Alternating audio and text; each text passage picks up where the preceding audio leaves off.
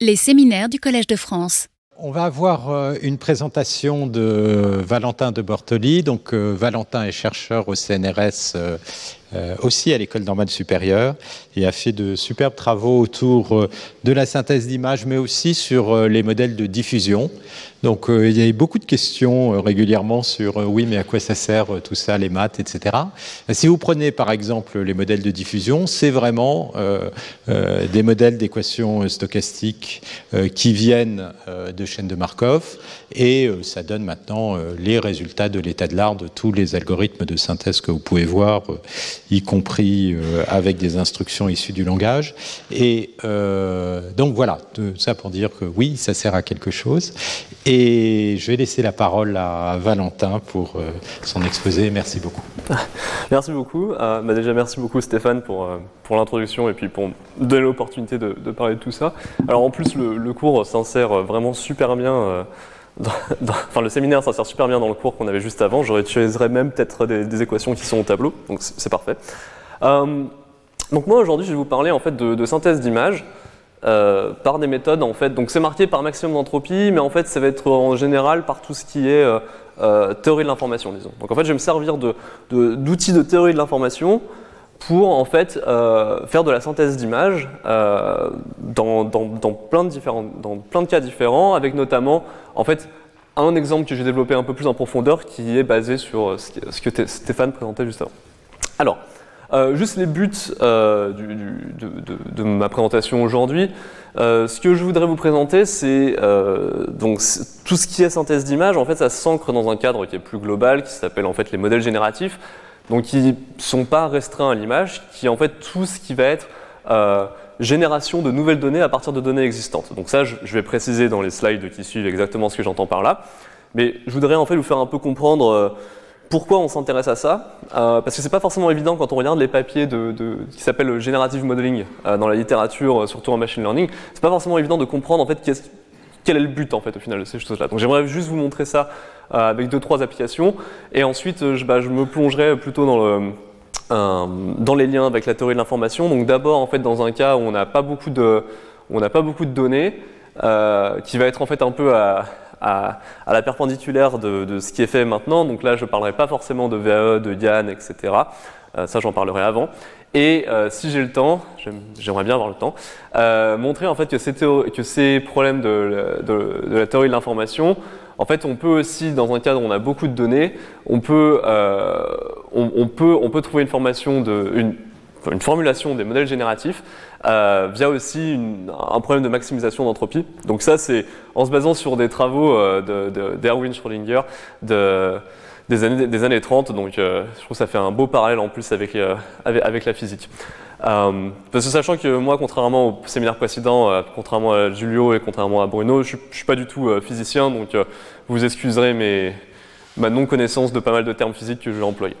donc voilà, moi je vais parler des modèles génératifs et en fait aussi un, un petit un petit panneau attention que je vais mettre sur ma présentation avant de commencer, c'est que probablement ce dont je vais parler euh, risque d'être euh, dépassé dans quelques années, puisque euh, enfin, les modèles génératifs, c'est un, un, domaine qui évolue maintenant de, enfin, vraiment extrêmement rapidement. Donc ça, c'est juste, j'ai juste pris quatre, quatre images, donc c'est des résultats de synthèse de visage. donc en 2014, en 2015, 2016, 2017. Et donc vous voyez, donc tout ça c'est des images de synthèse, et vous voyez que la qualité de la synthèse a, quand même énormément augmenté. Donc là, c'est que en 3 ans. Et ça, ça s'arrête en 2017. Maintenant, les résultats sont, sont beaucoup mieux en, en, en, 2023. Donc voilà, c'est juste pour, euh, pour illustrer un petit peu que, c'est que ça, bouge très très vite, et euh, que par exemple tout ce qui est modèle de diffusion, là j'en parlerai pas forcément aujourd'hui, mais c'est des modèles qui ont été introduits euh, début 2020, enfin fin 2019, début 2020. Donc on a vraiment il y a encore énormément, énormément de problèmes qui se posent. Donc si vous avez des questions, il est probable que je ai pas forcément toutes les réponses. Voilà, donc sans plus attendre, je vais un peu décrire le problème des modèles génératifs. Alors le modèle génératif, comme je disais, c'est le problème de générer des nouvelles données étant donné des données auxquelles on a accès. Donc c'est ce qu'on va appeler un dataset ou un jeu de données. Donc par exemple, je veux générer de nouvelles images de chiens et de chats étant donné un jeu de données d'images de, chiens et de chats. D'accord? Ça, c'est une tâche, en fait, si vous regardez les papiers de machine learning ou de deep learning, c'est vraiment des, choses qui reviennent assez souvent. Euh, En fait, on a une approche assez générale pour résoudre ce type de problème. Je vous expliquerai pourquoi ce problème est intéressant dans la slide, dans la slide qui suit. Euh, une approche assez générale pour résoudre ce problème, ça va être la suivante. Ça va être de partir d'une distribution qui est facile à regarder. Donc en fait, euh, ici, on va, dans la 99% des cas, on va partir d'une distribution qui est gaussienne. D'accord? On part d'une distribution qui est gaussienne. On va définir une transformation G, donc là j'appelle ça fonction ici, mais en fait on peut, avoir un, on peut avoir une autre entrée qui est stochastique, donc enfin, vous pouvez voir ça comme une fonction stochastique, ça peut être un processus, ça peut être plein de choses. Vous avez une transformation, disons, vous avez une transformation qui va transformer votre gaussienne en quelque chose qui va être proche de la distribution que vous êtes en train de viser. Euh, donc cette distribution, je vais toujours l'appeler pi. Évidemment, là, tout ce qui est caché, c'est ben, comment on définit cette transformation, parce qu'on doit passer d'une distribution qui est gaussienne unimodal, convexe, à peu près tout ce que, enfin, c'est facile d'échantillonner, tout ce que vous voulez, à quelque chose qui est potentiellement très compliqué, qui peut être multimodal, qui peut avoir une certaine géométrie, etc. D'accord? Donc tout, toute l'information, donc là en fait j'ai à la fois tout dit et rien dit ici, parce que toute l'information est cachée dans comment je définis ce, cette fonction G. Et euh, dans le cas du machine learning, on va la définir via le jeu de données. Donc ce qu'on appelle le, training dataset. Donc, euh, enfin les jeux de données d'entraînement, donc là mes images de chat par exemple. Ok. Euh, là, je veux juste faire un petit point ici sur euh, la différence, en fait, avec euh, une différence assez clé qu'il y a entre modéliser un problème comme cela et modéliser un problème comme on voudrait le faire en, physique statistique. C'est souvent, donc là ici on a vraiment un problème d'échantillonnage, hein, d'accord? J'ai des données, je veux échantillonner de nouvelles données. Mais c'est assez différent en fait par rapport aux problèmes qu'on a souvent en physique ou même en stats, euh, qui est qu'on va avoir un accès en, stats, souvent on a accès à, une, densité qui est non normalisée. Donc c'est-à-dire je veux trouver, quand on parle d'un problème d'échantillonnage, je veux trouver des échantillons qui viennent d'une loi de, probabilité. Et la connaissance que j'ai de la loi, c'est un potentiel U de x. D'accord? Donc ça, ça c'est quelque chose qui arrive souvent en statistique. Ici, c'est pas le cas. Là, par exemple, j'ai pas, pas de densité, je ne connais pas la densité non normalisée des images de chiens et de chats. Par contre, j'ai accès à des images de chiens et de chats. Donc c'est vraiment des informations qui sont très différentes, de nature en fait très différente sur, la sur les distributions que je suis en train d'essayer de, viser. Euh, donc pour ça, euh, il y a, y a une, euh, un vocabulaire en fait qui est un peu utilisé pour, pour, désigner ces différentes choses-là, qui est, on va parler quand on va faire une analyse plutôt en, en regardant, en comparant des densités entre elles, on va parler d'un setting, enfin d'un cadre de travail en fait qui va être vertical, et on va parler de quelque chose qui est horizontal lorsqu'on va regarder ça en termes d'échantillons. Alors, c'est une, terminologie qui me vient d'un livre de Filippo Santambrogio. Euh, il y, a une vraie raison à ce... Donc, je ne vais pas rentrer dans les détails de pourquoi on appelle ça vraiment horizontal. Vertical, c'est assez facile de voir que bah, quand on compare les densités, on va regarder, en fait, on va comparer les, lignes de niveau. Euh, quand je parle de l'horizontal ici, c'est un peu plus difficile à comprendre pourquoi ça, c'est relié en fait euh, au fait de, regarder les échantillons. Ça nous vient en fait de ça, cette raison-là, ça nous vient du, transport optimal. Euh, mais tout ça pour dire en fait que les techniques qui sont utilisées souvent en machine learning, c'est pas fort, enfin en machine learning du moins pour, le, pour les modèles génératifs, euh, pour certains modèles génératifs, c'est pas exactement les techniques qui vont être, du moins pour l'analyse des modèles, c'est pas les techniques qui vont être utilisées par exemple en, physique statistique parce qu'on regarde pas on regarde pas les mêmes, euh, les, mêmes, euh, les mêmes quantités. Alors, il se trouve que c'est pas totalement vrai ce que je dis ici, puisqu'en fait, dans ce que je vais présenter quand on fait le principe du maximum d'entropie, justement, c'est quelque chose qui nous permet de passer de choses, de quantités auxquelles on avait accès via des échantillons à ensuite une densité ici. Mais c'est vraiment un lien qui est fait en fait justement via le principe du maximum d'entropie. Voilà. ok. Euh, donc euh, maintenant, juste pourquoi en fait, pourquoi c'est intéressant de faire de, pourquoi c'est intéressant de faire des modèles génératifs? Euh, il y, y, a plein, y a plein de manières de motiver ça. J'ai juste ici choisi, choisi de vous présenter trois applications euh, que je vais, passer assez rapidement dessus parce que de toute façon je ne suis pas expert là-dessus, mais c'est pour vous, c'est pour vous illustrer un petit peu qu'on peut sortir du cadre de l'image et que les modèles génératifs ont des vraies applications en vraiment en sciences. Euh, donc ici c'est un, une application en météorologie où en fait euh, le but, c'est de faire ce qu'on appelle du nowcasting, qui va être de faire de la prédiction très précise, mais sur des échelles de temps très courtes, d'accord? À comparer avec, par exemple, la prévision météo, qui va être euh, une prévision à 15 jours, mais à l'échelle, je sais pas, de la France ou, ou des choses comme ça. Ici, je veux une précision euh, sur est-ce qu'il va pleuvoir à, Gare du Nord dans 30 minutes? euh, mais par contre sur un intervalle de temps assez court. Donc ça, c'est leur problème qu'on appelle nowcasting. Et en fait, il se trouve qu'on pourrait résoudre les équations d'EDP de la mécanique, qui nous viennent de la mécanique des fluides pour résoudre ce problème-là. Le problème, c'est qu'en fait, c'est euh, assez coûteux et en fait, d'avoir des, des, prédictions qui, ont, sont très très haute résolution, en fait, c'est assez compliqué avec les méthodes actuelles en EDP. Par contre, en fait, ce à quoi on a accès, bah, c'est une quantité assez incroyable de données, puisqu'en fait, on a accès je veux dire, on a pas mal d'enregistrements sur le temps qu'il a fait. Euh, par exemple, là, c'est une image, là, c'est l'Angleterre ici, mais enfin, c'est le Royaume-Uni, mais euh, euh, sur les, dernières années, on a, énormément de données là-dessus. Donc, en fait, ici, le, modèle génératif, ça va être l'espace que je vais regarder, c'est générer des prédictions météo, d'accord? Donc, mon, espace, ensuite, je paramétrise ça comme je, comme paramétrise, mais disons que là, j'essaie de paramétriser des prédictions météo étant donné le temps que j'ai observé il y a 20 minutes. D'accord? La météo que j'ai observée il y a 20 minutes. Euh, donc ça, c'est ce qu'on appelle un, c'est un modèle génératif, mais c'est un modèle génératif en fait qui est conditionnel à un certain contexte. Et ça, c'est un truc sur lequel je veux insister, c'est que moi, je vais parler que de modèles génératifs qui sont non conditionnels. En fait, quand ils sont utilisés en pratique, euh, les modèles génératifs, souvent, ils sont associés à un contexte parce qu'on va les utiliser dans le cadre, euh, par exemple, comme une formulation a priori pour des problèmes inverses, etc. Donc c'est c'est un point sur lequel je veux vraiment insister. Donc voilà, donc ça c'était une petite application en météo. Une application ici qui est euh, sans doute celle-là vous en avez peut-être entendu parler. Euh, c'est une application en, biologie euh, computationnelle. via donc ça c'est donc cette référence senior senior et, co-auteur c'est AlphaFold donc c'est l'algorithme AlphaFold donc ici le but en biologie computationnelle c'est ça va être de regarder quelle est la structure de certaines protéines.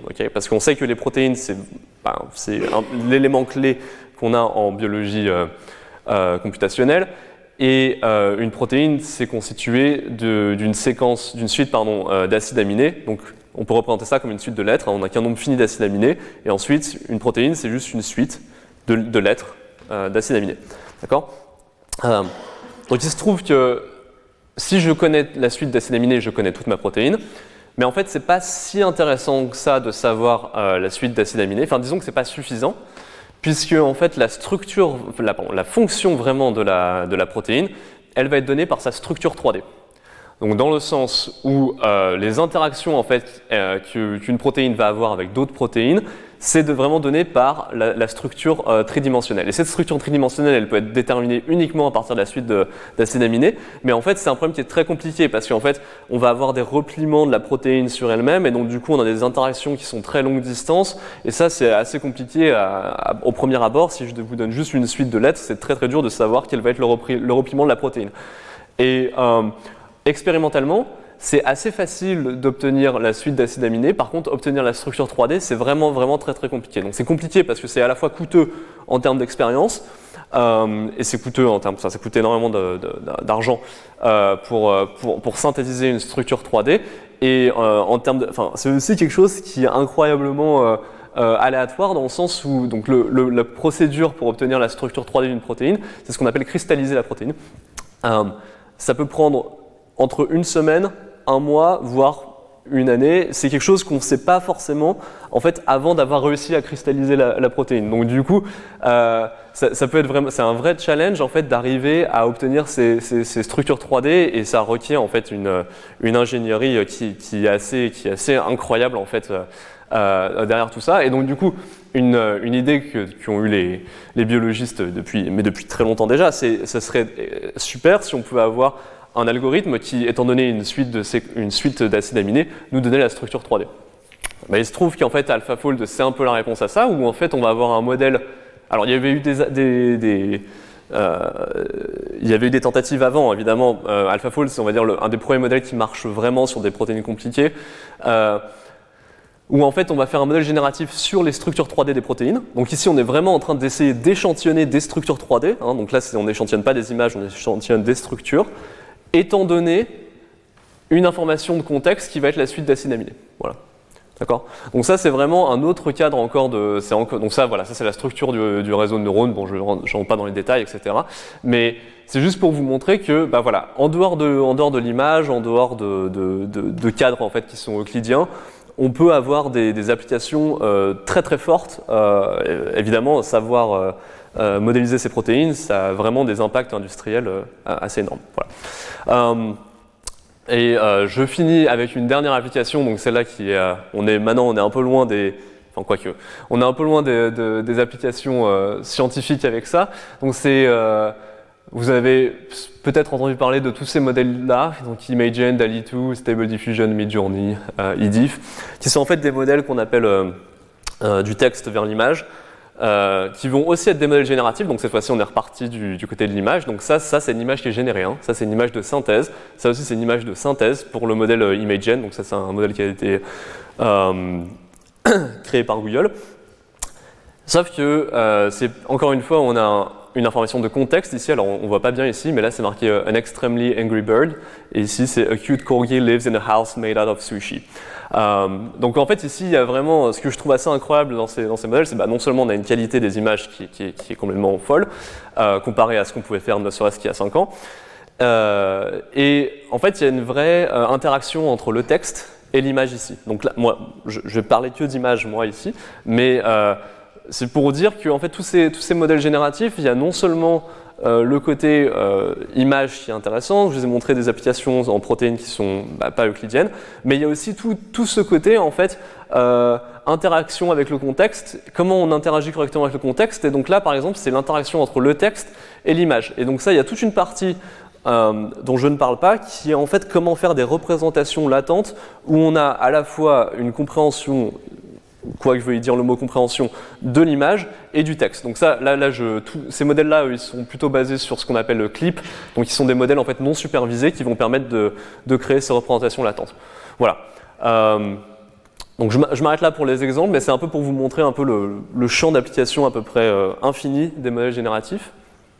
Et donc du coup, c'est pour ça que ben, il y a eu, euh, donc là c'est surtout sur les 10 dernières, allez, 15 dernières années, on a eu euh, vraiment une, pléthore, de, modèles euh, génératifs qui ont été créés. Donc là, ça, c'est tout ce dont je ne vais pas parler aujourd'hui. Euh, donc, ils sont les donc, VAE, donc Variational Autoencoder, Energy Based Model. En fait, on verra que Energy Based Model, enfin les modèles basés sur l'énergie, c'est quand même très très proche des modèles de maximum entropie. J'en toucherai peut-être un mot les GAN, donc Generative Adversarial Network, les Normalizing Flow, et le petit dernier, c'est euh, les modèles de diffusion, euh, que vous pouvez voir aussi des fois appelés euh, modèles de score, donc Score Matching Model. donc ça, c'est vraiment des modèles, c'est tout en fait ce que je vous ai montré avant. Par exemple, ce modèle-là, tout ça, ça s'est basé sur les modèles de diffusion qui ont vraiment fait encore un autre, permis de franchir encore une étape dans la, dans, la, qualité de la synthèse. Voilà. Donc tout ça, c'est un peu, un peu le cadre euh, on va dire, on a un grand, grand nombre de, données. D'accord euh, quand je, parle de, quand je parle de tous ces modèles, ces modèles, il faut vraiment leur donner un jeu d'entraînement qui est, qui est euh, assez faramineux. Donc là, je vais juste citer quelques. en images, je vais juste par exemple citer bah, MNIST évidemment, Celebay, ImageNet, etc. Donc les jeux de données sont toujours toujours plus grands et on veut toujours plus de données en fait pour, pour donner à manger à ces, à ces réseaux de neurones là. Moi, ce que je vais m'intéresser maintenant au problème, euh, qui est vraiment, on va dire, un peu à, l'opposé de ce cadre-là, c'est qu'est-ce qu'on peut dire en fait si notre jeu de données, il n'a qu'un seul élément? Alors, euh, et c'est là où je vais parler du, vraiment du maximum d'entropie, et je vais revenir vraiment sur les, formulations, les formules que, Stéphane a écrites. Euh, alors pourquoi, pourquoi c'est intéressant de regarder euh, des jeux de données avec un seul élément? Bah, En fait parce que des fois, rien que l'acquisition des données est, très très coûteuse. Donc par exemple, euh, euh donc c'est pas une application dont je parlerai, mais peut-être que, Stéphane euh, en, parlera à un moment, de, des applications en cosmologie, où en fait rien que l'acquisition des données en cosmologie est extrêmement coûteuse. Donc là, on peut pas se permettre d'avoir des, des datasets qui ont des, milliards et des milliards d'images, qu'on peut, ensuite faire de la data augmentation dessus, etc. D'autres cadres en fait aussi euh, qu'on peut, vouloir euh, regarder, c'est en fait euh, ne serait-ce que pour explorer les modèles et voir sur quel modèle on peut, pardon, comment on peut choisir un modèle. si on choisit un modèle physique, donc par exemple si c'est un modèle Deasing en deux dimensions, donc qui est un modèle, qui est un modèle stationnaire, est-ce qu'on arrive à retrouver cette stationnarité en fait euh, dans, certains modèles, euh, dans certains modèles de machine learning. Donc ça peut il y, a non seulement un côté un peu, euh, des fois on est obligé d'avoir un jeu de données qui a qu'un seul élément, mais des fois c'est aussi quelque chose, on va dire d'un côté plus exploratoire. On a envie en fait de limiter le nombre de données qu'on a. donc évidemment là, si vous entraînez là-dessus les, réseaux de neurones dont j'ai parlé juste avant, enfin tous, les modèles dont j'ai parlé avant, là vous allez avoir des, des problématiques de surentraînement, donc d'overfitting. Et en, particulier, ce qui va se passer, c'est que si je leur donne cette image-là, euh, euh, donc là par exemple, ça c'est une texture, pardon, ça c'est une texture gaussienne, et ça c'est une image de Deasing, enfin un modèle Deasing.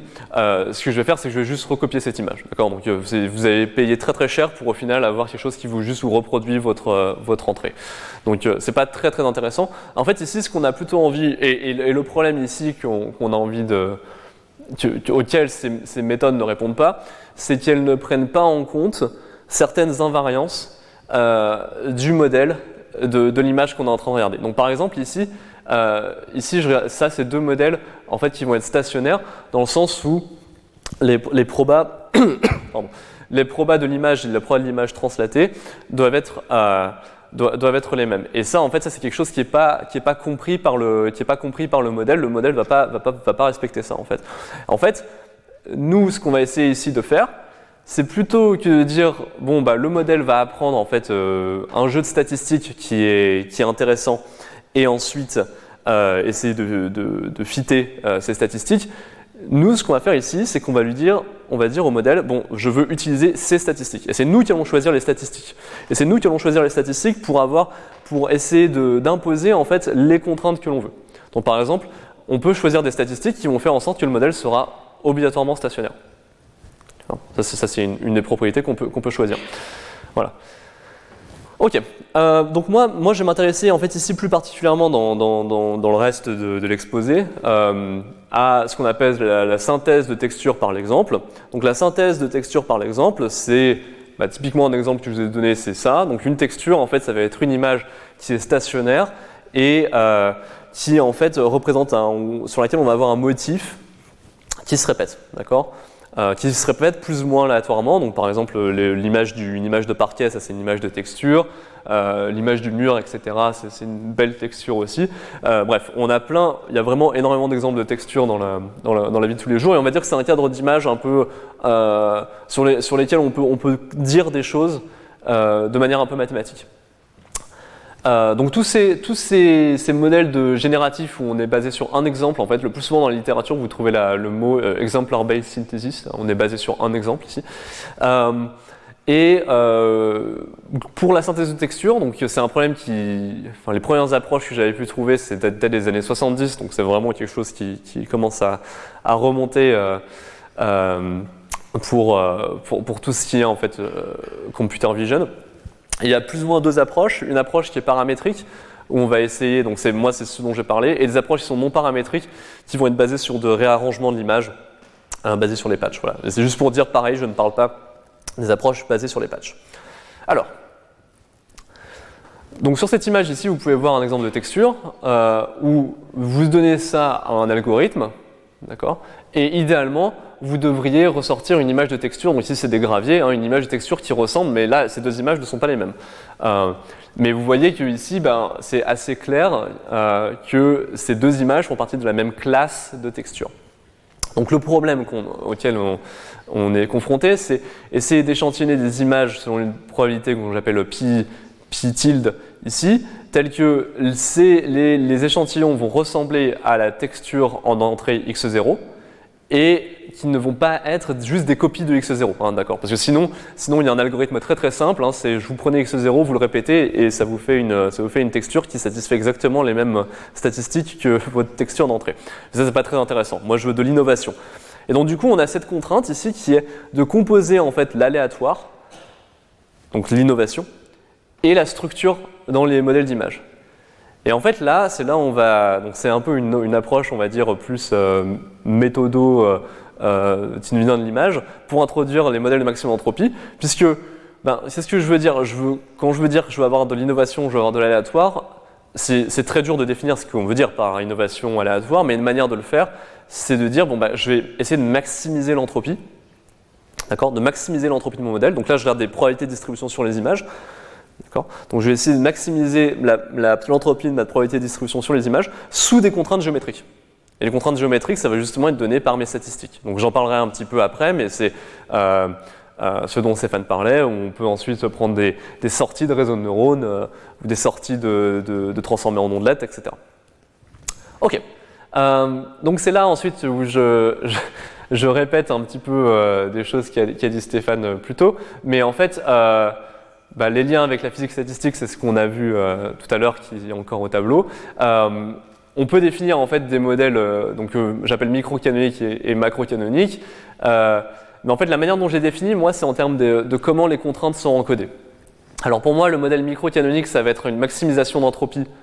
D'accord? Une maximisation d'entropie sous la contrainte en fait que les samples, que les échantillons ont exactement les mêmes statistiques que ma texture d'entrée. D'accord Donc f c'est ma statistique, f c'est ma fonction de contrainte.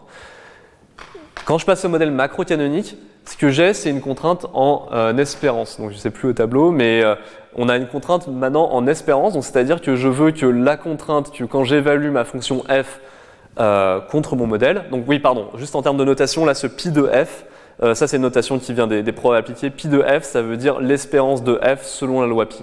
D'accord hein, J'ai noté ici la notation, ça va revenir à plusieurs, plusieurs instants dans mon exposé, donc voilà, je, préfère en parler maintenant. Donc voilà, ça c'est le modèle microcanonique, ça c'est le modèle macrocanonique, et là vous voyez que j'ai une maximisation d'entropie sous ces contraintes-là. Ok, donc ça, euh, si vous étiez là il y a une heure, normalement c'est bon. Euh, alors moi, je fais quelque chose qui est un tout petit peu différent, euh, puisque quand on est, je vais travailler en fait sur des espaces d'état qui sont continus, donc vraiment quand je travaille sur les espaces d'image, j'ai plutôt envie de travailler sur des espaces d'état continus, et donc du coup, Définir l'entropie, l'entropie c'est un, peu plus c'est un peu plus difficile à définir sur des espaces d'état. Euh, enfin, on peut toujours la définir, mais il y a moins l'interprétation, on va dire, euh, euh, évidente qu'il y a sur les espaces d'état discrets pour, pour l'entropie. Euh, donc du coup, c'est pour ça que je préfère regarder une divergence de Kullback-Leiber. Donc euh, c'est l'entropie relative. Hein. divergence de Kullback-Leiber, entropie relative, ça va être la même chose. Donc je regarde la, divergence de Kullback-Leiber entre pi et une mesure de référence mu. Si vous êtes sur un espace d'état euh, compact et que vous prenez mu qui est l'uniforme, cette chose-là, ça revient minimiser la divergence de Kullback-Leiber entre pi et l'uniforme sur un espace d'état compact, ça revient à maximiser l'entropie. D'accord C'est vraiment cette mesure de référence mu, en fait, c'est tout simplement, euh, vous pouvez le voir en fait parce que il n'y a pas de mesure uniforme sur RD. C'est un peu, c'est un peu l'origine de cette, euh, euh, de l'existence de cette mesure mu ici dans mes divergences de Kullback-Leiber. Donc ici, vraiment, moi, ce que je regarde, c'est la minimisation de la divergence de Kullback-Leiber sous des contraintes. Et moi, je vais m'intéresser plus précisément au modèle macro-canonique, précisément pour la raison euh, pour cette raison-là, alors qui est euh, ma, référence pour moi là-dessus, c'est euh, ce papier d'Imre César de 1975 qui est assez génial, dans, dans, lequel en fait il, il, produit vraiment des résultats géométriques sur l'entropie relative, et notamment le résultat que vous voyez sur le fait que la, que la KL entre P et Pθ c'est égal à l'entropie entre Pθ, enfin l'entropie entre Pθ moins l'entropie de P. C'est un résultat qu'on peut retrouver par exemple dans le papier d'Imre Cizar et qui peut s'interpréter en fait comme un théorème de Pythagore euh, au sens des, des divergences de, de Kullback-Leiber. Donc il y a vraiment toute une interprétation en fait géométrique euh, derrière, mais le résultat est essentiellement le même que celui que, Stéphane avait annoncé. Alors il y, a, quelques détails mathématiques ici que je mets mais dont je ne parle pas, c'est juste pour avoir le théorème complet, qui est que si j'ai un modèle macro-canonique qui existe, il a une densité et que cette densité elle est donnée par, ça. Donc c'est-à-dire que j'ai, voyé mes fonctions de contrainte qui apparaissent et qui sont scalaires un paramètre θ étoile. D'accord? Le θ étoile, c'est les multiplicateurs de Lagrange, hein, comme tout à l'heure. Ok. Euh, ici un petit exemple pour euh, vous convaincre que c'est utile ces choses-là. Donc, une première chose à faire, par exemple, c'est qu'est-ce qui se passe si je mets des contraintes qui sont de la forme euh, x1, donc là je suis juste en 2D, hein, x1, x2, x1 carré, x2 carré, x1, x2. Qu'est-ce qui se passe si je fais ça? Bah, En fait, les, les, mesures de maximum d'entropie que je vais retrouver, ça va être exactement, donc là vous voyez que vous allez avoir euh, exponentielle de moins θ, et ensuite vous allez avoir quelque chose qui va être une forme quadratique. Et donc du coup, vous avez une forme quadratique, vous retrouvez les. Donc les c'est un cas particulier. Les c'est les mesures de maximum entropie à moyenne et covariance, fixée. Euh, alors évidemment, euh, ça c'est un peu le seul cas, euh, on va dire, tractable. si ici à la place de f, ici je mets des sorties d'un réseau de neurones, évidemment, je vais obtenir quelque chose qui a une tête qui est beaucoup moins sympa ici. Et c'est ça aussi qui est intéressant pour décrire des distributions qui sont complexes. Ok. Euh, donc, ce que j'ai dit avant, en fait, c'était sous l'hypothèse qu'une mesure de maximum d'entropie existait. Il y a euh, sous des contraintes, en fait, pareil, encore une fois, ce, théorème-là, je ne veux pas rentrer dans les détails, il est juste ici pour euh, vous convaincre, ou essayer de vous convaincre que si on met des conditions sur la mesure de référence mu et sur les contraintes, donc, mais qui sont des conditions qui vont être vérifiées même expérimentalement dans le cas des réseaux de neurones, on va bien avoir l'existence de ce modèle macro-canonique. Donc, l'existence du modèle macro-canonique, on sait, on, sait qu'on peut la garantir si on a des contraintes sur à la fois la mesure de référence et euh, ce grand F. Donc, j'ai pas dit que c'était la mesure de référence, le plus souvent, ça va être une gaussienne.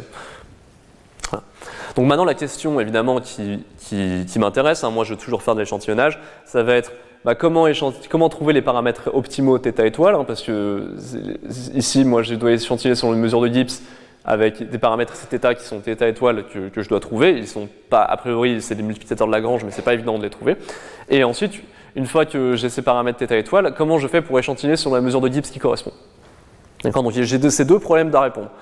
Euh, le premier problème, pour trouver les paramètres θ étoiles, en fait, c'est une, petite extension euh, du calcul que Stéphane a fait tout à l'heure. Donc en fait, euh, si on écrit le paramètre, euh, si on écrit le problème qu'ils doivent satisfaire en inversant sup et inf, on voit que les paramètres θ étoile qu'on doit trouver doivent en fait être les minimiseurs d'une certaine fonction.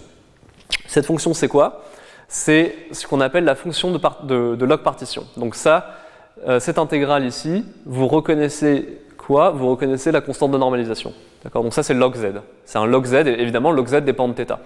Donc si vous minimisez log z θ en θ, vous allez trouver les paramètres optimaux θ étoile. D'accord Donc ça, c'est pareil, c'est un petit calcul que, euh, qui n'est pas beaucoup plus long que ce que lui, euh, Stéphane, faisait tout à l'heure au tableau. Euh, quelque chose qui est très intéressant, c'est que cette fonction, en fait, elle est, elle est convexe. donc en fait, tous les algorithmes de minimisation que vous avez vont fonctionner dans ce cadre-là. Notamment, on ne va pas être bloqué dans des minima locaux, etc. Et en plus, on peut calculer son gradient. Donc tout ça, ça nous amène à penser, bon bah très bien, euh, faisons un algorithme de descente de gradient pour trouver ces paramètres θ étoile. Alors oui, mais le problème ici, c'est que le gradient, vous voyez que c'est pi θ de f. Donc pour calculer le gradient, je dois calculer une espérance. Et je calcule une espérance selon quoi Donc là, c'est une espérance selon pi θ, et pi θ, c'est la mesure de Gibbs avec le paramètre θ. Donc ça veut dire que pour calculer mon gradient, pour trouver mes paramètres θ étoile, je dois déjà calculer une espérance. Donc là, c'est un peu le, le, c'est un, peu problématique ici, puisque bah, en fait, on ne sait pas calculer, à part dans le cas par exemple gaussien, on ne sait pas calculer ce, ce pi θ. Euh, on ne sait pas calculer les espérances selon pi θ. Euh, mais par exemple, si on avait beaucoup d'échantillons de θ, ici on pourrait appliquer une méthode de Monte Carlo où on va approcher l'espérance par 1 sur n et la somme des euh, f de xk avec les xk qui sont des échantillons. Donc, une idée ici qu'on peut avoir, c'est de dire bon bah très bien. Moi, mon but, c'est de faire ma descente de gradient. Pour ça, je dois calculer le gradient. Pour calculer le gradient, je dois calculer l'espérance. Et pour calculer, euh, l'espérance, ben, moi, ce que je veux, c'est euh, des échantillons de θ. D'accord? donc maintenant, la question, euh, on revient à la question, en fait, pour trouver les paramètres optimaux θ étoile, il faut que j'ai des échantillons de θ, il faut que je sache comment échantillonner son θ. Mais vous voyez, vous voyez que c'est comme la question, ça revient à la première question que j'avais, euh, la seconde question pardon, que j'avais ici, qui était comment échantillonner selon le modèle. En fait, pour résoudre le problème d'optimisation, je me reviens à résoudre un problème d'échantillonnage. Ça, c'est quelque chose que je trouve qui est assez joli, qui arrive souvent en théorie de l'information, c'est qu'on a un peu cet échange un peu permanent entre optimisation et échantillonnage. Alors, bon, le but là maintenant, je vais rentrer un tout petit peu dans les détails, euh, mais très rapidement, euh, de comment on échantillonne selon cette distribution ici. Donc là, j'ai une distribution pi, pi de x qui est donnée par une densité non normalisée, hein, comme j'avais ici. Et le but maintenant, c'est d'arriver à échantillonner selon cette distribution.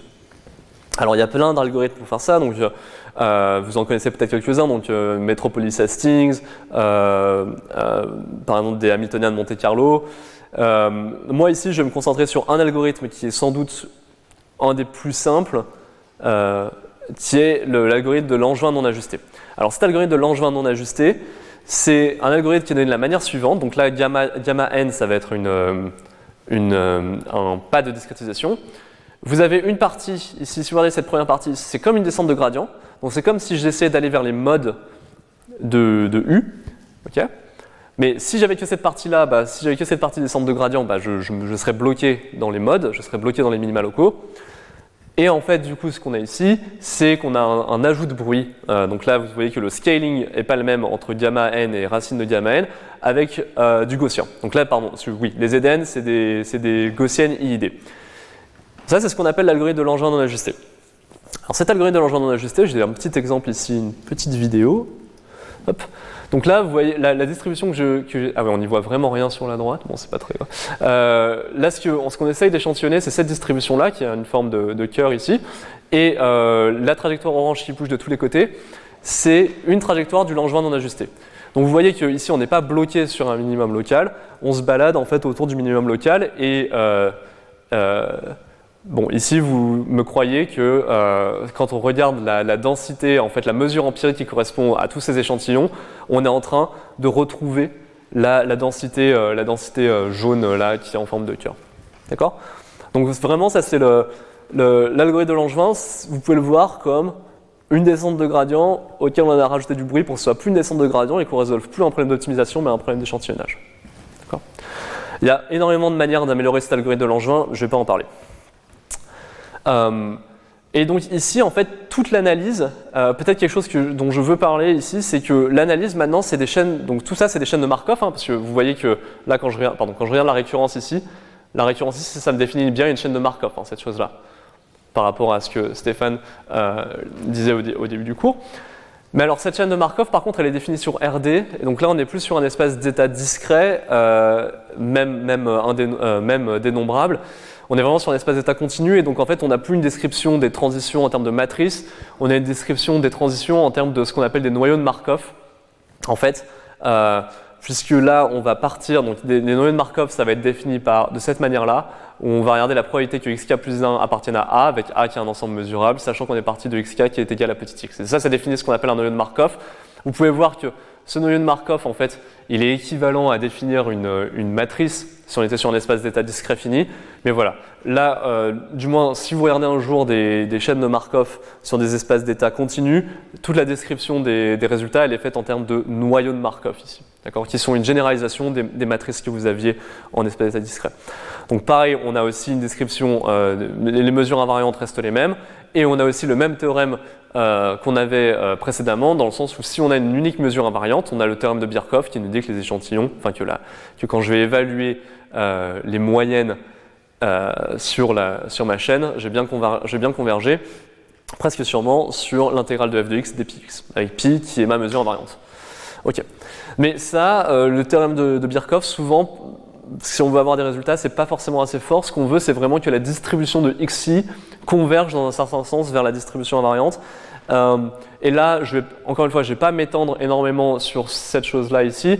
C'est juste pour vous dire qu'il y a eu énormément de littérature en probabilité appliquée sur, euh, ces résultats. Et notamment, on, a identifié en fait un peu deux types de conditions euh, pour retrouver en fait des, des, résultats de convergence qui sont basés sur deux choses. Donc, ce qu'on appelle des, des, des conditions de drift donc de Foster-Lyapunov drift, et les conditions qu'on appelle de, minorisation. Donc ça, c'est des choses qui, sur, sur lesquelles je ne veux pas m'étendre, mais qui, si sont des conditions très probabilistes, qui, si elles sont vérifiées, nous permettent d'obtenir des bornes de convergence explicites pour une certaine métrique sur l'espace des, des, mesures de probabilité. Voilà. Euh, alors ça, c'est des travaux qui ont été plutôt dans les années, euh, disons, des années 70 aux années 2000. Euh, Depuis les années 2000, en fait, on s'intéresse plutôt à avoir des conditions qu'on peut vérifier en pratique.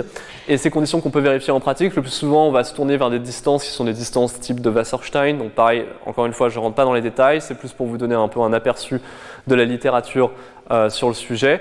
Et en généralisant en fait les, conditions probabilistes que je vous ai données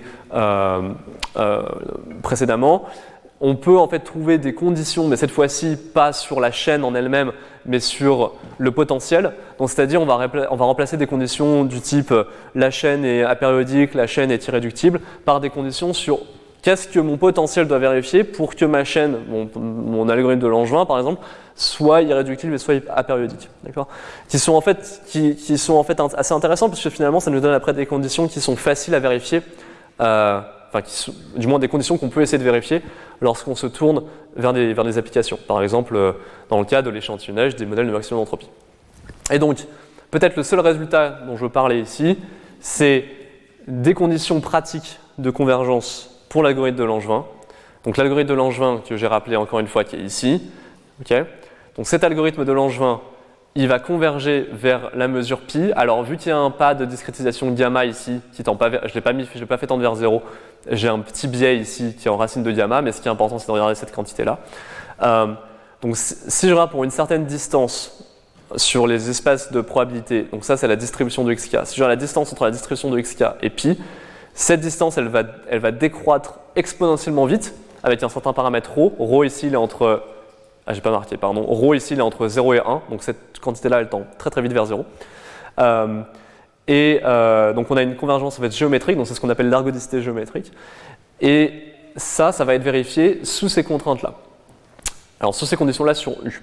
Alors si vous pensez à un résultat d'optimisation, pour obtenir une, une ergodicité, pour obtenir une convergence géométrique en optimisation, la plupart du temps, ce qu'il vous faut, c'est de la forte convexité. D'accord? Si vous avez de la convexité, vous pouvez avoir des résultats qui sont un peu plus faibles, etc. Alors, ce qui est assez intéressant, c'est qu'en échantillonnage, on n'a pas besoin de convexité. On peut avoir des résultats d'ergodicité euh, géométrique sans convexité. Ce qu'on demande, c'est de la régularité sur U, donc ici que les gradients les Lipschitz, et une condition ici qui ressemble très très fort à la condition de forte convexité, sauf que c'est une condition de forte convexité au-delà d'une boule. En fait, c'est ce qu'on appelle la condition de, forte convexité à l'infini. Si on a, ces deux conditions-là, alors on a ce résultat ici. Donc c'est assez, remarquable et en fait ça vient du fait qu'on est en train, euh, c'est qu'avec l'ajout du bruit, en fait on a juste besoin de contrôler quand est-ce qu'on revient dans un ensemble compact et ensuite les chaînes de Markov dans les, ensembles compacts, euh, elles, convergent euh, assez bien. donc il y a vraiment un avantage en fait à regarder l'échantillonnage ici, puisque l'échantillonnage, on, peut avoir des résultats de convergence pour sous des conditions qui sont beaucoup beaucoup plus flexibles que celles qu'on pourrait avoir en optimisation. Voilà. Euh, donc ça c'était un peu un, petit détour par les chaînes de Markov, notamment sur les espaces d'état euh, euh, continus. maintenant, si je reviens vraiment à mon problème, moi qui ai un problème d'échantillonnage, je voulais faire de la synthèse d'image, d'accord? Enfin, la synthèse de texture en l'occurrence. J'ai introduit les modèles macro et les modèles micro, donc macro-canonique, micro-canonique. On a vu que ça, ça revenait en fait à un problème de, maximum d'entropie ou euh, minimisation de divergence Kullback-Leiber. En utilisant les résultats euh, euh d'Imre-César ou de, ou de Janes, on trouve qu'en fait, on, se ramène à un problème où on doit échantillonner selon une mesure de Gibbs. Une mesure de Gibbs qui est donnée par l'exponentielle moins scalaire θ étoile f, avec θ étoile qui va être défini comme le minimiseur de L, où L ici c'est la fonction de l'autre partition. Et ensuite je voulais faire de l'optimisation pour trouver ces paramètres θ étoile et de l'échantillonnage pour trouver, bah, pour échantillonner selon cette distribution. D'accord Et on a vu qu'il y avait un lien entre les deux, puisqu'en fait le gradient de L s'écrivait comme une espérance. Ça c'est un peu. On en était là. Et donc l'algorithme en fait ici qu'on peut, qu'on peut proposer, c'est de dire bon bah je vais partir d'une première estimation de θ étoile, donc j'appelle θ 0, qui peut être choisi un peu aléatoirement dans mon espace des paramètres θ. Pour ce θ 0, je vais échantillonner, en utilisant l'algorithme de Langevin, je vais échantillonner selon la mesure de Gibbs pi θ 0. Donc là, je vais échantillonner M0 euh, échantillons selon l'algorithme de Langevin. Ces échantillons de l'algorithme de Langevin vont me servir pour avoir une estimée de mon gradient. ok et une fois que j'ai une estimée de mon gradient, je mets à jour θ0 en θ1. Je reprends, je vais retrouver des échantillons euh, de, via Langevin pour remettre à jour avec θ2, etc., etc. Donc là, ça me fait une procédure en fait qui alterne entre optimisation d'un côté dans l'espace des paramètres et échantillonnage dans l'espace des, images. Hein, parce que là, ici, les x, c'est vraiment des images. Donc ici, là, bon, là, il y a des formules, mais c'est le, c'est vraiment la, une réécriture en fait de ce que j'avais raconté, euh, euh, de ce que j'ai raconté dans, dans, la slide précédente. Et quand on regarde l'algorithme à la fin, en fait, on, a, on peut jouer sur les paramètres, à la fois le, par, le paramètre de descente, euh, pas de discrétisation dans, la, dans le gradient, le pas de discrétisation dans, la, dans l'algorithme de Langevin, et aussi le nombre d'éléments qu'on prend dans la chaîne à chaque fois pour mettre à jour. Donc il y a un peu ces trois paramètres là sur lesquels on peut jouer et euh, j'ai pas mis les résultats de convergence mais sous des conditions en fait sur ces paramètres on peut montrer que cet algorithme va bien converger dans le sens où on va bien retrouver euh, presque sûrement que θ n va converger vers le θ étoile qui est le θ étoile optimal. Donc plutôt que de vous euh, montrer euh, le résultat de convergence, je vais vous montrer les, images qu'on peut obtenir. Donc euh, là, désolé, on voit pas super bien, mais ici, donc, si on choisit cet algorithme avec les contraintes F, dont je n'ai pas parlé jusqu'à maintenant, si je choisis les contraintes F qui sont des contraintes données par un réseau de neurones, enfin les sorties d'un réseau de neurones, en l'occurrence ici un, un, réseau de neurones VGG, et que je fais en fait, si je fais une moyenne sur cette sortie, en fait, ça, ça va me définir des modèles stationnaires. Et du coup, ça me permet ensuite de définir des, modèles de texture. Et donc ici, euh, à gauche, c'est votre image originale d'écorce, et à droite, c'est une image que j'ai générée en, en suivant l'algorithme que j'ai donné précédemment. Là, j'ai un, un, autre exemple avec des images de bonbons. Donc vous voyez bien, les images sont un peu sont différentes. Il y, a, il y, a, quand même quelques petites choses qui vont pas ici, puisque bah, on n'a pas euh, plus l'image va être euh, plus l'image va être complexe, plus en fait il va falloir un, un, set, un, ensemble de, de, statistiques qui va être riche. Donc là il y a toute une question de comment bien, quel est l'ensemble le, le, de statistiques qu'il faut pour décrire correctement euh, l'image que je veux. Ça c'est un problème qui est complètement ouvert, enfin complètement ouvert, disons qui n'est pas complètement ouvert, mais qui est encore euh, sur lequel il faut vraiment, euh, il y, a, vraiment beaucoup de travail en fait pour euh, une classe d'images données trouver quelles sont les statistiques qui correspondent. Donc moi là j'ai pris vraiment des sorties d'un réseau de neurones, mais on pourrait faire des choses plus, sans doute plus malines pour des images particulières. Donc là voilà, ça c'est un même exemple avec des brindilles. Pareil, vous pouvez voir qu'il y a des petits problèmes de continuité à certains endroits, mais globalement en fait si on regarde ça d'assez loin, on a des, on a des, bons, on a des bons résultats. Donc ça c'est un peu le, euh, c'est un peu ce dont je voulais parler sur les, les modèles de maximum entropie pour la synthèse de texture. Un lien en fait ici avec euh, les modèles euh, de, les modèles génératifs dont je parlais, dont je parlais avant. Ici, on a, on a réussi à écrire, on s'est débrouillé pour réussir à écrire finalement, le, à la fin des fins, en fait, ce qu'on a réussi à écrire, c'est que notre modèle, notre modèle d'image, on a vraiment réussi à trouver un modèle d'image qui était donné de cette manière-là, avec ici U θ étoile de x, qui était dans notre cas euh, gradient, pardon, scalaire θ étoile, scalaire, et ici f de x, où f de x c'était mon jeu de, contraintes. Alors, il se trouve que quand on regarde les, les modèles d'énergie, donc les Energy Based Models, EBM, si vous, avez, si vous faites un peu de machine learning, ce qui se passe en fait, c'est qu'on va pas. Ici, on a une relation linéaire des paramètres par on est, enfin, Uθ est linéaire les paramètres. Ce que vont faire ces modèles EBM, en fait, c'est qu'à la place, on va dire, bon, bah, très bien, Uθ de x, en fait, ça, c'est un réseau de neurones, d'accord? Et maintenant, ce que je vais chercher, c'est les paramètres du réseau de neurones. Et en fait, vous pouvez reprendre, euh, notamment en termes d'algorithmes, ça va donner à peu près les mêmes algorithmes que celui dont je parlais, euh, sauf que maintenant, évidemment, vous avez moins de contrôle sur les statistiques que vous prenez, puisque les statistiques, ici, vous allez les découvrir en même temps que vous entraînez votre réseau de neurones. Voilà. Ça, c'est un lien avec les modèles génératifs. Je voudrais juste conclure avec euh, un autre lien avec la théorie de l'information sur les modèles génératifs. Donc je vais passer assez rapidement, mais je, trouve l'idée vraiment assez, jolie. C'est avec une idée de, Schrödinger. Donc là, j'ai remis la slide du début juste pour euh, faire un petit refresh de ce que j'entendais par, par modèle génératif. Donc là, je quitte de nouveau le, régime où j'avais qu'une donnée. Là, maintenant, je suppose que j'ai beaucoup de données. D'accord? Donc je suppose que j'ai beaucoup de données. Donc j'ai une mesure de référence pi 0 qui est ma gaussienne et je veux trouver euh, pi qui est mon modèle génératif. Donc ici, ce que je veux finalement, c'est ce que j'avais annoncé plus tôt, je veux trouver la transformation G, donc qui est un processus qui m'emmène de ma gaussienne à ma, à, mon, à ma mesure cible, donc ici l'image, les images de chat. Mais en fait là, euh, ce, que vous pouvez, ce que vous êtes en train d'essayer de regarder, c'est vous êtes en train si on voit ça d'un point de vue de processus, donc j'ai une mesure gaussienne ici, j'ai des échantillons. Vous pouvez dire que je connais cette mesure-là, ça c'est ma mesure, c'est ma mesure, euh, c'est ma mesure cible, ça c'est ma mesure gaussienne. Ce que je veux faire, c'est trouver le chemin qui m'emmène d'ici à ici. D'accord? Donc c'est ce, mapping euh, G euh, dont je parlais. Ok, mais en fait, ici vous pouvez le voir ça aussi comme un problème sous contrainte. Vous êtes en train d'essayer de trouver. Qu'est-ce que vous êtes en train d'essayer de trouver? Vous êtes en train d'essayer de trouver un, une transformation, donc là que moi je vais supposer stochastique. Vous êtes en train d'essayer de trouver une, une transformation stochastique sous une contrainte terminale et une contrainte initiale. D'accord? Donc c'est vraiment un problème de théorie de l'information où on a cette fois-ci non plus des contraintes qui étaient données par des statistiques. Ici j'ai une contrainte qui est définie par je veux qu'autant t ma distribution soit celle-ci et je veux qu'autant 0 ma distribution soit celle-ci. Et maintenant, évidemment, euh, il faut aussi qu'il y ait une notion de maximisation. En fait, ce qu'on va supposer, c'est qu'on va supposer, bon bah, de base, quel est le chemin le plus aléatoire possible Et bien ici, je peux prendre un mouvement brownien. Si je prends un mouvement brownien, donc je prends mes particules qui se déplacent n'importe comment, je prends des particules qui se déplacent n'importe comment et j'essaie d'imposer les, les, les, marginales. Ça, c'est ce qu'on appelle le problème de Schrödinger. Donc ici, on est en train de... Euh, une manière de, résoudre ce problème de, de modèle génératif, c'est d'essayer de trouver une transformation stochastique, un processus stochastique qui est le plus proche possible du mouvement brownien. Donc ça, ça va correspondre à votre minimisation de la, de la divergence de Kullback-Leiber, sous des contraintes initiales et terminales. OK?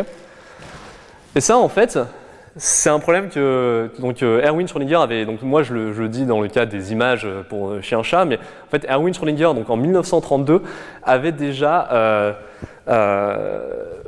identifié ce problème. Alors, ce qui est assez hallucinant, c'est qu'il avait réussi à trouver la solution sans formalisme probabiliste. Notamment, il n'y avait pas encore les, tout ce qui est le formalisme Markov n'était pas encore n'était pas encore là et juste à partir d'arguments en fait physiques et on va dire euh, heuristique, il avait trouvé les, bonnes solutions. Donc, euh, en fait, euh, lui, il s'intéressait à la. On a, disons qu'on a deux observateurs. On, observe, enfin, on a un observateur qui observe des particules à un temps A, un temps t, un, temps t0 et un temps t. On sait qu'a priori les particules se déplacent selon un mouvement brownien. quelle, est, quelle, est, la trajectoire la plus probable qu'elles ont suivie Et en fait, ça c'est exactement ce problème de Schrödinger-Bridge euh, dont je parle ici, donc que vous, vous, voyez qui ressemble énormément au problème macrocanonique dont j'avais parlé tout à l'heure, sauf que maintenant, à la place ici d'avoir pi et qui sont juste des mesures sur l'espace d'état des images, ici on a des mesures qui sont à valeur processus, donc euh, ça c'est des processus, ça c'est des processus stochastiques ici, pour lesquels les contraintes sont des contraintes initiales et des contraintes terminales. Voilà. Euh, je vais passer très très rapidement là-dessus, mais en disant que c'est ce problème-là, en fait, euh, donc qui nous vient de Schrödinger, il est en fait très utilisé, euh, étudié aussi en transport optimal, puisqu'en fait on peut, on peut montrer que résoudre ce problème ici, ça revient à résoudre en fait un problème de transport optimal avec régularisation anthropique. Donc ça c'est juste en passant. et en fait, quand on fait alors désolé, on n'y voit pas grand-chose non plus, mais quand on résout ce problème de Schrödinger, donc on peut, trouver des algorithmes pour les résoudre, et à la fin, ce qu'on obtient, c'est qu'on obtient bien des, on peut trouver des, trajectoires stochastiques en fait qui vont de la mesure gaussienne. Donc ici, là, c'est des images. Chaque petit carré est une image gaussienne. Et ici, chaque petit carré est une image de visage. Et ce que vous avez, c'est que vous avez la trajectoire la plus proche du mouvement brownien qui interpole entre ces deux mesures. Et ça, c'est encore une application de la théorie de l'information. Voilà. Donc je vais je vais conclure euh, rapidement. Donc, euh, j'espère vous avoir à peu près convaincu euh, que ben, la théorie de l'information, en fait, elle pouvait être exploitée en fait, à la fois d'un point de vue théorique, mais aussi vraiment méthodologique pour mettre en place des algorithmes dans le cas des modèles génératifs, à la fois dans, le cas où on a peu de données avec des modèles de type maximum d'entropie, mais aussi en fait dans le cas où on a beaucoup de données avec euh, ben, les ponts de Schrödinger. Même si je suis passé rapidement euh, euh, là-dessus, il y a vraiment en fait toute cette interaction avec la, théorie de l'information.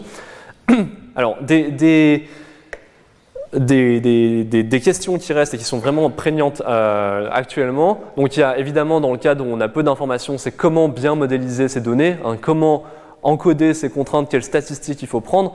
Donc ça, bah, je pense que Stéphane dans les prochains cours parlera de un, peu, par exemple, transformer en ondelettes, etc. Euh, qu'est-ce qu'on peut faire pour avoir des descriptions, euh, des descripteurs qui font du sens des données? Mais ensuite, si on regarde juste en termes de modèle génératif, même avec beaucoup de données, il y a des vraies questions sur euh, qu'est-ce qu'on peut faire en termes d'innovation sur ces modèles. Est-ce que ces, est que ces modèles finalement ne sont pas juste en train de recopier les données? C'est quelque chose qui n'est pas forcément clair. Arriver à quantifier à quel point on a euh, une, augmentation d'entropie, à quel point on a de l'innovation dans notre algorithme, c'est quelque chose qui est vraiment très compliqué à faire en pratique, et notamment qui amène à des problèmes euh, très réels d'un point de vue industriel. Donc là, par exemple, j'ai pris une image, donc c'est pas moi qui l'ai générée, cette image, c'est une image par un algorithme qui s'appelle le Stable Diffusion. Donc il y a un algorithme texte, de texte vers l'image dont je parlais tout à l'heure. Et ce que vous pouvez voir ici, c'est qu'en fait, vous avez un watermark. Donc c'est une image qui a été générée, mais en fait, le copyright d'une des images d'entraînement est passé dans euh, une image qui a été générée. Et ça, c'est un vrai problème parce que certaines de ces images, en fait, elles sont, elles sont pas forcément euh, euh, libres de droit. Donc là, y a, ça, c'est une image que j'ai tirée en fait d'une d'une procédure en procédure en justice en fait contre le Stable Diffusion parce que justement, il y a des gros problèmes de copyright en fait sur ces modèles génératifs pour savoir à quel point on est loin des données d'entraînement, est-ce qu'ils sont vraiment en train d'innover. Un autre problème qui, euh, existe, et je vais, finir là-dessus, c'est euh, qu'est-ce que ces modèles comprennent vraiment des données? Euh, donc ça, on, essaie d'y répondre un peu, on essaie d'y répondre à la main quand on définit les, jeux de statistiques, mais en fait, il y a aussi la question, dans le cas des EBM, dans le cas des normalizing flow, dans le cas des, modèles de diffusion, qu'est-ce que ces modèles ont appris des données? Et quelque chose qui est assez intéressant. Donc ça, c'est moi qui ai fait la, petite expérience. J'ai juste demandé à Stable Diffusion euh, d'écrire un panneau sur lequel était écrit euh, Thank you. Et ça, c'est le résultat de l'algorithme enfin le, résultat que, j'obtiens à la fin. Et donc vous voyez qu'il y a une certaine compréhension du texte, mais on va dire d'un point de vue un peu géométrique, qu'est-ce qui doit se passer, il reconnaît qu'il y a un T, le, le, Y et le O, mais il n'y a pas du tout de compréhension en fait du texte un peu profonde qui, pourrait lui dire que ça c'est pas du tout le résultat qu'on attend. Donc il y a vraiment un peu, je pense, un, challenge ici de comprendre, bah, surtout l'interaction entre texte et image, euh, qui, est, vraiment très intéressante. Voilà, sur ce, euh, je, vais m'arrêter et puis je remercie évidemment tous, les, tous mes collaborateurs avec qui je travaille sur, sur les modèles génératifs. Voilà. Retrouvez tous les contenus du Collège de France sur www.colège-2-france.fr.